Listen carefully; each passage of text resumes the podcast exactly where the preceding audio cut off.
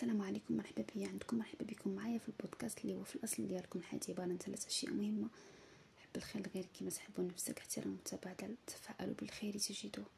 المزاجية. كيف تتعامل مع مزاجيتك؟ إن أكبر عدو للمرء هو المزاجية. تنهب وقته وموهبته ومهاراته. تسلبه النجاح وتكرس في داخله الإحباط والانهزامية. المزاجية خطفت الكثير من المبدعين وأنهت مشوارهم مبكرا. هناك أفكار تتجاوز بها المزاجية. اتصل على من تحب. إذا اتصلت على من تحب فستدفق شلال سيمنحك الاتصال. سعادة تفتت صخور النكد والضيق. غير مكانك. في بعض الأحيان تجلب لنا أماكننا التعاسة والحزن. اذهب إلى فندق مقهى أو أي مكان. دلل مزاجك. تناول قطعة شوكولا داكنة أو حليب بنكهة تحبها. كأس شاي أخضر أو كوب قهوة. يتحسن مزاجك كثيرا لأن مزاجنا كالأطفال يحتاج إلى الكثير من التدليل.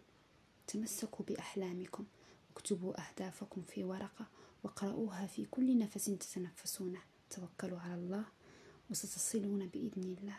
كونوا بخير. في أمان الله.